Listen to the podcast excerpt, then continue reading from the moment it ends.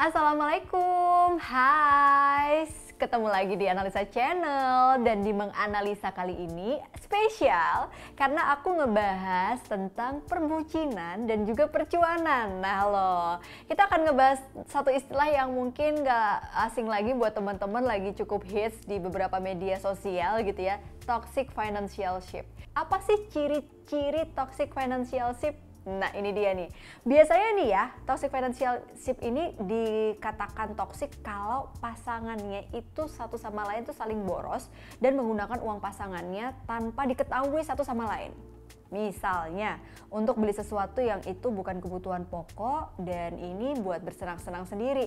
Apalagi kalau sampai saling memanfaatkan satu sama lain dan sampai hutang, ini parahnya nih ya, ada loh yang cerita pasangannya beli motor yang bayar cicilannya itu pacarnya. Ada juga yang beli handphone baru yang bayar cicilannya cowoknya. Aduh, jangan sampai nih ya yang ada di sini ya. Kenapa? Karena sampai kita ngebayarin keperluan sehari-hari pasangan kita padahal belum jelas nih orang bakalan kita ajak ke pernikahan, apalagi udah diajak ke pernikahan udah terlanjur dong Mbak Ana. Gimana sih caranya supaya kita tidak sampai menghadapi atau mengalami namanya toxic financial ship? Kali ini penting sekali buat kita ngebahas soal finansial. Kenapa? Karena kesehatan dari sebuah relasi di pernikahan atau sebelum pernikahan tuh ya finansial ini menjadi ujung tombak dari drama atau prahara rumah tangga. Dan salah satunya yang paling kerasa itu kita akan ngeliat gimana pasangan kita menyiapkan dana persiapan atau untuk pernikahan atau mungkin setelah pernikahan nantinya. Jadi penting gak sih kita ngebahas soal keuangan sama pasangan sebelum menikah? Dan gimana caranya kita nyiapin dana untuk melakukan pernikahan atau setelah kita menikah karena aku bukan seorang ahli keuangan, aku juga bukan seorang ahli investasi, tapi aku sangat belajar dari sosok temenku yang mau aku undang di episode menganalisa kali ini. Siapa lagi kalau bukan Mbak Okta dari Indo Premier. Kalau teman-teman sering ngikutin konten aku, ini aku sebagai salah satu sobat ipot juga yang berinvestasi di Indo Premier. Aku sering banget menteror orang-orang Indo Premier untuk nanya dan belajar soal investasi dan perencanaan keuangan. Langsung aja nih kalau kita kita panggil Mbak Okta. Hai Mbak Okta, apa kabar? Sebelum aku nanya soal toxic financial ship yang lagi aku bahas di menganalisa kali ini, hmm. aku bakalan pengen kenal lebih dalam lagi sama Mbak Okta melalui beberapa rapid questions. Boleh, boleh ya? Boleh, boleh. Jawab secara singkat, cepat, nggak boleh kelamaan mikir, Mbak. Oke, pertanyaannya apa nih ya? Biar jujur katanya oh, ya. Oke, okay. okay. pertanyaan pertama Deg-degan nggak mbak? Aku yang deg-degan. Aku takut terjebak dengan pertanyaannya yeah. karena diulang-ulang. Oke, okay, pertanyaan pertama. Pasangan minta izin buat traveling sama temennya, maka Mbak Okta akan? Nggak apa-apa. Pasangan beli kendaraan baru nggak bilang-bilang, maka Mbak Okta akan? Nggak apa-apa, asal aku boleh pinjam. Kalau pasangan Mbak Okta salah, maka Mbak Okta akan? Marah. Kalau Mbak Okta yang salah, pasangannya harus? Nggak boleh marah Ah, kita satu geng ibu ya. Betul. Siapa pun yang salah, pokoknya dia harus minta maaf dan tetap dia yang salah. Oh, betul ya. itu pasal-pasal yang selalu ada dalam pernikahan ya perempuan betul. selalu benar. Betul. Mohon maaf bapak-bapak ya. Oke, Mbak Okta, ngomong-ngomong nih Mbak soal pasangan dan rumah tangga. Konon katanya finansial itu salah satu faktor yang menentukan keberhasilan rumah tangga. Setuju nggak sih Mbak? Setuju sih, soalnya juga maksudnya nggak sedikit ya orang yang ternyata ternyata mm-hmm. karena ada permasalahan finansial akhirnya mereka harus berpisah atau seperti apa gitu kan. Berarti intinya finansialnya nih harus udah bener dulu nih gitu untuk meminimalisir masalah yang lainnya gitu yes. salah satunya ya kadang-kadang nih ya aku kan kayak tadi sempat nyinggung di awal kalau sebenarnya tuh yang bikin kita tumbuh secara fisik dan mental dalam pernikahan itu nggak cuma nggak cuma uh, hubungan kita doang tapi juga finansialnya harus bertumbuh. Betul. Nah kira-kira kalau menurut Mbak Okta seterbuka apa sih kita harus ngobrol sama pasangan soal keuangan?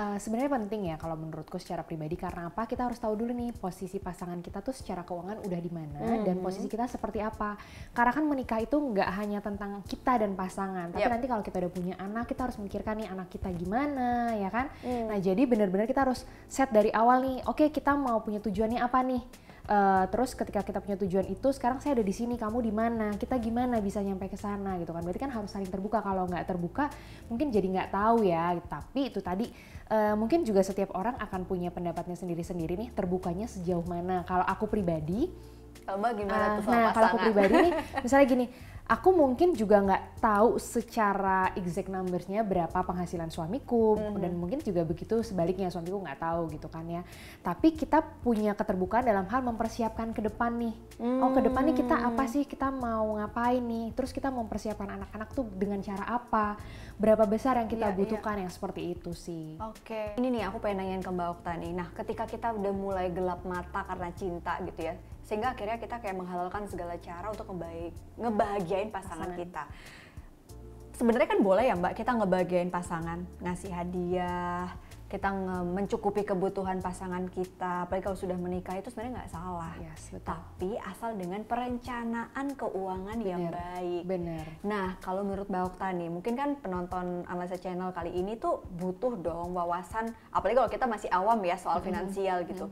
Kira-kira nih Mbak, langkah pertama apa sih yang harus dilakukan sebelum kita tuh bener-bener ngomongin terbuka soal uang? Karena kadang-kadang dianggap tabu gitu ngebahas duit belum baru apa-apa. kenal apalagi misalnya baru pacaran ngomongin uang wah materi ini nggak Iya, jadi ya gitu kan ya atau baru-baru nikah udah ngomongin uang mungkin kayak eh, kok istri saya kok suami gue ini sih iya, gitu ya betul. gitu Gitu gimana sih Mbak Okta? Maksudnya gini nih, mungkin Mbak Okta punya pengalaman Mm-hmm. yang ngelihat gimana sobat ipot atau Iya. mungkin Mbak Okta sendiri gitu ya. Mm-hmm. Apa sih yang harus kita bahas sebelum kita ngomongin soal uh, investasi dan lain sebagainya supaya nggak jadi toxic dalam sebuah relasi?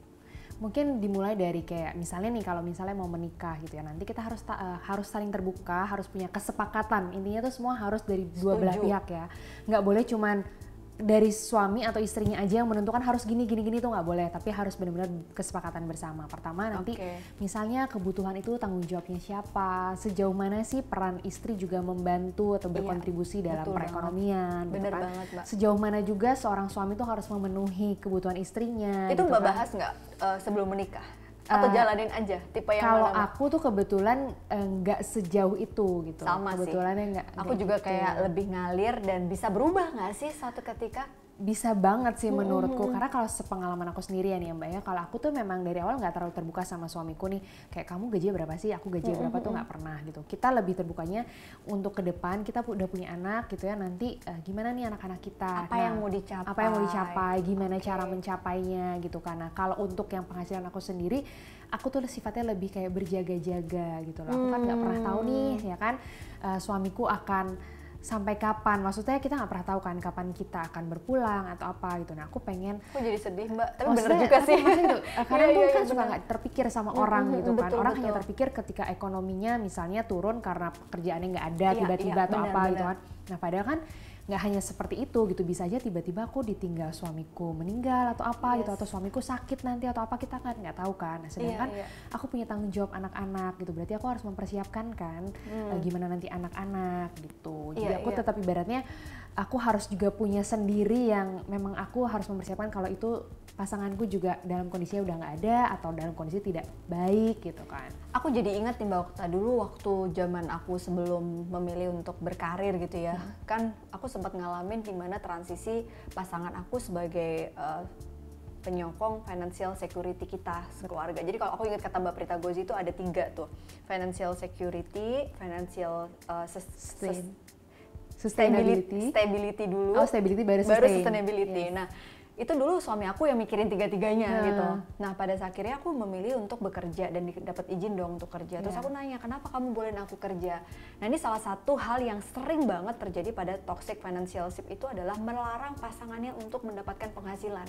Hah, itu biasanya kalau Mbak Ana suka denger tuh biasanya karena apa sih Mbak? Karena salah satunya merasa insecure Oh, pada saat dia punya uh, persepsi bahwa uang itu adalah power, Oh, money iya, as a power. Jadi kalau istri aku punya uang, power aku berkurang sebagai suami itu banyak. Oh. Nah jadi buat teman-teman Asa Channel nih ya, kalau kita dalam menjalin pasangan, relasi, menikah dan sebelum menikah kita perlu perlu melihat loh bagaimana mindset pasangan kita terhadap uang, bener nggak sih? Iya setuju banget sih kalau itu udah dari awal udah nggak sama gimana kita menilai uang tuh kayaknya agak susah ya. Iya, karena ada juga yang insecure ketika istrinya punya income lebih tinggi, atau mungkin istri ketika dia tidak berpenghasilan, pasangannya tuh ngerasa kayak "Em, kok suami aku nggak mencukupi aku sih, jadi cintanya berkurang. Nah, Nah itu, jadi aku pengen kasih satu poin nih tentang toxic financial ship adalah siapa pun yang berkontribusi jangan sampai kita tidak dilibatkan dalam perencanaan keuangan dalam menikah. Betul. Setuju nggak sih, Setuju banget, setuju. Mau terbuka tertutup tuh nggak masalah. Yang penting jangan sampai menjadikan uang sebagai power untuk mendominasi satu sama lain. Bener banget, aku setuju banget.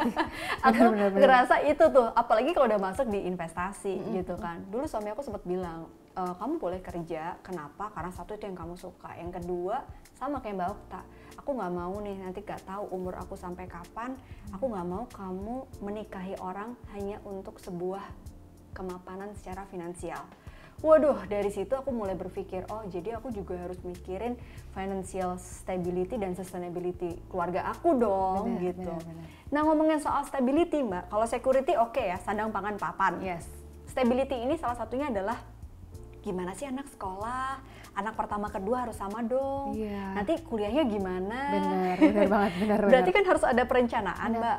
Nah menurut mbak Okta nih, perencanaan keuangan untuk pasangan muda yang masih awam dan merencanakan untuk dana pernikahan dulu deh gitu. Hmm. Kan pasti dong kita pengennya tuh bahagiain pasangan kita, kasih seserahan. Apalagi sekarang kita ngeliat artis-artis selebgram tuh ya, Serem-serem keserahannya. Iya, aku kalau aku mendingan udah deh kasih aku saham aja daripada kondangan segitu gedenya. Tapi nggak nggak bercanda mbak. Itu gimana sih mbak? Mulai dari mana dan produk investasi apa yang cocok untuk mereka yang masih pemula? Kalau ditanya mulai dari mana untuk merencanakan tuh mulai sekarang gitu. Ya kan Hmm, maksudnya jangan secepat ditunda-tunda jangan ya. ditunda-tunda dan gak ada kata terlambat gitu kan. Kita ketika kita mau menikah ya kita harus mulai merencanakan ke depan tuh gimana sih tentang finansialnya gitu kan bareng-bareng gitu. Nah, kalau untuk yang awam tuh ya bisa dimulai dari reksadana gitu. Kenapa mbak reksadana kan ada banyak tuh di pasar modal ada saham gitu ya dan betul. reksadana sendiri kan beragamnya macam-macam gitu mbak. Kenapa reksadana? Karena reksadana itu lebih terjangkau dari sisi eh, maksudnya gini eh, dana yang harus kita butuhkan untuk berinvestasi reksadana itu sangat terjangkau gitu bisa Hmm. dimulai dari 100 ribu gitu kan artinya kan aku rasa sih 100 ribu tuh sangat apa Bisa ya ya 100.000 affordable ya? banget gitu ya buat Betul. sekarang gini kalau kita pergi ke mana duduk-duduk di kafe juga aku rasa 100 ribu Lebih. lebih, gitu kan nah ini kenapa kita nggak mulai Iya, gitu iya, kan iya. untuk investasi reksadana itu tadi terus juga reksadana itu lebih fleksibel Hmm. Kenapa? Karena kalau kita butuh dananya sewaktu-waktu itu pencairannya juga lebih gampang, lebih Iya, iya. cepat seperti Betul, itu. betul. Terus lebih mudah. Ibaratnya kalau kita nih nggak punya pengetahuan yang wow atau pengetahuan yang cukup tentang bagaimana menganalisis suatu produk investasi, Betul. misalnya kayak saham gitu, aku nggak ngerti nih, nggak terlalu ngerti gitu kan ya. Text time juga text time juga kan gitu. Nah dengan reksadana kan udah dibantu sama manajer investasi ya kan. Jadi nanti manajer investasi yang ngelola tuh reksadana kita seperti itu. Jadi dia juga udah bisa kira-kira mengkalkulasikan lah resiko-resikonya. Nanti tinggal disesuaikan sama profil resikonya kita. Oke, sama sih Mbak. Waktu itu kan aku memang karena berawal dari salah satu peserta inkubator di Bursa Efek Indonesia, terus akhirnya kenal sama Sekuritas Indo Premier, dan waktu itu memilih produk saham. Heeh. Dan benar, belajarnya itu memang text time banget. Iya kan, nggak gampang. Dan karena tujuanku uh, jangka panjang untuk dana kuliah anak gitu kan, sampai akhirnya aku belajar tentang reksadana yang oh ternyata dalam waktu 1-2 tahun ini aku butuh juga ke, uh, tujuan keuangan yang mau aku capai. Betul. Dan si reksadana ini tuh memang lebih mudah ya Benar, karena benar. resikonya lebih rendah dibandingin saham yang fluktuatif banget. Nah jenis reksadana itu ada apa aja sih mbak? Karena kan banyak banget tuh reksadana. Eh, untuk reksadana sendiri tuh ya ada empat. Pertama reksadana pasar uang, Oke. terus reksadana pendapatan tetap, reksadana campuran, dan reksadana saham. Itu Itu, udah sesuai dengan itu udah sesuai dengan jenjang resikonya. Jadi Hmm. gini, kita mulai dari yang resikonya paling rendah. Yep. Biasanya itu kita sarankan untuk yang investasinya jangka eh, jangka pendek. Hmm. Misalnya reksadana pasar uang. Nah berikutnya yang agak Itu lebih berapa tinggi tahun tuh mbak? Itu sih se- mungkin di bawah setahun ya Untuk yang tujuan tujuan keuangannya investasinya di bawah tujuan setahun. keuangannya di bawah setahun gitu kan nah berikutnya itu ada reksadana pendapatan tetap Yep. Nah eh, berikutnya lagi ada namanya reksadana campuran nah Pendapatan tetap tuh bisa berapa tahun tuh mbak? 1 sampai 3? s- eh, satu sampai tiga ya masih oke lah untuk eh, investasi pendapatan tetap setelah Hmm. itu mungkin yang namanya eh, reksadana campuran itu Hmm. 3 sampai lima tahun lah ya karena itu isinya kan ada sahamnya lebih Oke, fluktuatif yep, ya kan yep, yep, yep. nah setelah itu yang terakhir adalah reksadana saham yang mungkin bisa lebih panjang lagi Dan waktunya. pastinya namanya risk dan return itu akan harus kita pertimbangkan betul, ya sesuai betul. dengan tujuannya ya Betul. pastinya semakin tinggi dan semakin resikonya juga semakin Makin- tinggi juga betul, gitu betul. kan. Nah ngomong-ngomong soal reksadana nih Mbak, kalau eh, di iPod sendiri itu ada ada nggak sih Mbak fitur yang membuat kita tuh jadi kadang-kadang kan saking bingungnya aku aja tuh waktu belajar reksadana tuh kayak banyak banget gitu kan. Benar-benar. Ada nggak sih semacam rekomendasi? Karena kalau nggak salah ada satu fitur evaluator itu ya, Ya, Mbak. betul. Itu sebenarnya bisa juga ya kalau dalam pasangan rumah tangga atau sebelum menikah kita melakukan evaluasi bersama pasangan. Bisa banget. Jadi misalnya gini nih kayak Mbak Hmm. Sama pasangan. Ya. Kita mau investasi buat anak-anak nanti sekolah kira-kira lima tahun lagi gitu kan. Nah, Yap. Berarti kita bisa dengan reksadana pendapatan tetap atau kalau mau yang resikonya atau yang berani misalnya dengan mena- eh, resiko yang lebih tinggi lagi misalnya campuran atau saham. Nah nanti tuh di fitur evaluator itu Mbak Ana bisa apa ya bisa dibantu sama si evaluator ini untuk merankingkan, membantu memfilter lah Oke, seperti itu. itu kayak artificial intelligence gitu ya, Ya. AI sistem yang ada di iPod ya. Wow, keren banget mbak. Nah, mbak Okta aku pengen langsung cobain deh di uh, aplikasi iPod sendiri fitur evaluator. Karena jujur aja aku juga kayak pengen ngajakin suami aku buat mengevaluasi bareng nih. biar bareng-bareng Biar ya. bareng, benar-benar. karena kan uh, belum bisa di dua perangkat ya, Benar. gitu supaya tidak terjadi toxic financial. sih. Ini gimana sih mbak caranya? Apa yang harus kita lakuin nih? boleh Mbak Ana bisa langsung ke bagian fund. Oke, di sini ada Ah, fund. terus di bawah itu ada evaluator pojok kiri Oke, bawah. Ya, di fund tools ini ada Nah, evaluator. nanti tuh ada Nah, pilihannya ini- tuh, ada yang NAV performance, ada Sharpe, ada drawdown. Nah, tinggal Mbak Ana klik aja. Oke, Nah. kalau uh, drawdown ini artinya apa nih mbak? Ini tuh buat tahu uh, ketika suatu reksadana kinerjanya tuh menurun, itu Mhm. butuh berapa lama sih atau paling jatuhnya berapa lama, berapa terus nanti untuk naik ke atasnya, untuk reboundnya. Oke, ya ya, jadi Atau kita bisa mungkin, melihat Eh, ya. eh, kalau mungkin orang-orang yang orang awam gitu ya lebih Mhm. gampang dari NAV performance jadi pengen tahu nih kinerjanya itu performancenya tuh kayak apa sih gitu kan Nah, Ini langsung kelihatan rankingnya. Berarti Betul. ranking satu ini adalah salah satu rekomendasi betul reksadana yang bisa kita beli. Tapi kembali kan, ini hanya rekomendasi. ya ini hanya ini hanya ibaratnya kami hanya membantu mengurutkan gitu untuk Mhm. membantu mengambil keputusan kayak filter gitu ya. betul tapi pada akhirnya nanti tetap balik lagi ke nasabah nih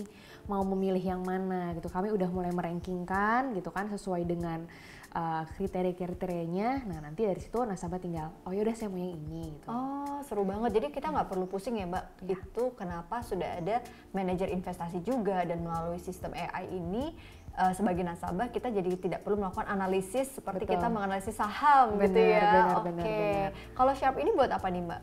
kalau itu biar tahu antara risiko dengan keuntungan atau returnnya itu Hmm. perbandingan antara risiko dan returnnya Oke, jadi kita bisa melihat eh, returnnya ada di sini gitu ya. Kemudian jadi bisa jadi gini antara keuntungan sama risikonya itu eh, besar ibaratnya gini orang gampangnya adalah seberapa untung dan seberapa beresikonya. Nah, kalau ada di urutan paling atas berarti itu eh, baik secara berarti keuntungan dan risikonya lebih besar keuntungan. Oke, baik. Seperti itu baik, itu iya. gampangnya kayak gitu deh. Iya, nah teman-teman nih, jadi aku jadi lebih paham bahwa ternyata di iPod itu ada satu kelebihan fitur yaitu evaluator yang bisa ngebantu kita sebagai investor memilih produk yang pastinya pengambilan keputusannya terserah kita dong ya. Iya, benar. Dan Betul, sebagai pasangan kita bisa melibatkan pasangan kita Ya, juga betul supaya banget, pengambilan keputusan investasi tidak menjadi salah satu aja. Betul. Walaupun satu yang berkontribusi untuk mencari uangnya, tapi ketika manajer investasi adalah pasangannya, Pasangannya, iya, harus berkomunikasi dan terlibat dalam pengambilan Benar, keputusan. benar, Oke Mbak Okta seru banget, aku jadi semakin melek Semakin gitu melek ya. investasi ya. semakin melek investasi dan semakin ngerasa yakin bahwa reksadana adalah salah satu produk yang aku pilih. Karena memang kita nggak akan tahu ya Mbak ke depan akan Benar seperti banget, apa, kemudian gimana caranya juga dengan pasangan saling-saling mendukung gitu kan, baik sustainability maupun stability tidak hanya security aja. Mbak Okta, thank you banget. Thank you, Mbak. Kalau kita bisa katakan nih, iPod ini kan udah cukup lama ya Mbak, yang pasti aman eh, di bawah pengawasan OJK Betul. yang paling sering banyak ditanyain orang-orang, Mbak Ana aku takut deh, soalnya kan nggak kelihatan tuh aset kita, pencairannya nanti ribet nggak? Kalau ditanya pencairan ribet enggak sama sekali. Reksadana ini juga Reksadana ini pencairannya tuh mudah, mudah banget menurutku ya. Apalagi kalau misalnya reksadana uang tuh bisa T plus 1 atau bahkan paling lama juga T plus 7 untuk reksadana. Makanya kalau ada yang bilang katanya katanya katanya pelajarin dulu. Coba dulu deh, gitu ya. percaya Betul. dan jangan sampai bias dalam pengambilan Benar. keputusan. Benar. Oke, thank you banget Mbak Okta. Semoga obrolan kita ini uh, bermanfaat, Bermanfaat. buat teman-teman Asa Channel dan yang pasti nih ya uh, buat sobat ipot juga yang udah ngikutin konten aku baik di Instagram maupun di YouTube dan di beberapa podcast bareng ipot ini bisa jadi satu literasi tentang investasi dan keuangan. Jangan sampai kita gegabah dan salah. Betul. Sebelum aku tutup nih Mbak, mungkin ada pesan buat teman-teman Asa Channel dan bisa follow Instagramnya Ipot di mana, YouTube channelnya apa, dan gimana caranya untuk jadi investor di Ipot. Eh, buat teman-teman analisa channel, jangan lupa untuk follow Instagram dan sosial media lainnya punya Indo Premier di @indopremier yang ada centang birunya. Jangan sampai salah Jangan ya. sampai salah, ya harusnya ada centang birunya Iya. gitu ya. Nah terus kalau teman-teman analisa channel mau tanya gimana caranya mau jadi nasabah ipot atau mau berinvestasi di Indo Premier itu gampang banget karena semuanya udah serba online. Tinggal download aplikasinya aja, lakukan eh, opening account di situ, semuanya pokoknya bisa dilakukan di dalam aplikasi itu. Transaksi, Oke. pembukaan akun semua di sana Dan secara online. yang bikin aku suka lagi nih ya teman-teman kalau kita masih bingung, ikutin aja kelas-kelasnya. Benar. Karena di aplikasi itu akan ada info kelas-kelas webinar yang Betul. bisa teman-teman join untuk eh, secara gratis Ya. dan belajar dulu sampai teman-teman yakin baru deh Benar. berinvestasi. Betul Karena banget. semua bisa berinvestasi bersama Indo Premier. Terima kasih Mbak Thank you, Okta. Mbak Ana. Sehat-sehat ya. Iya, Mbak Ana, Semoga kita bisa makasih. ketemu lagi di lain waktu dan yang pasti teman-teman kalau kamu suka sama konten analisa channel kali ini di menganalisa toxic financial shift bersama Mbak Okta juga dari Indo Premier, kamu bisa share sebanyak-banyaknya video ini dan juga kasih likes, komen di bawah dan aku juga pengen kamu kasih tahu aku dong kira-kira kalau kita bahas soal keuangan tuh enaknya ngebahas apa lagi apa yang masih teman-teman penasaran? Apa produk investasi yang memang teman-teman pengen tahu? Karena kesehatan mental sangat berkorelasi dengan kesehatan finansial. Terima kasih. Selamat beraktivitas. Assalamualaikum warahmatullahi wabarakatuh. Dah.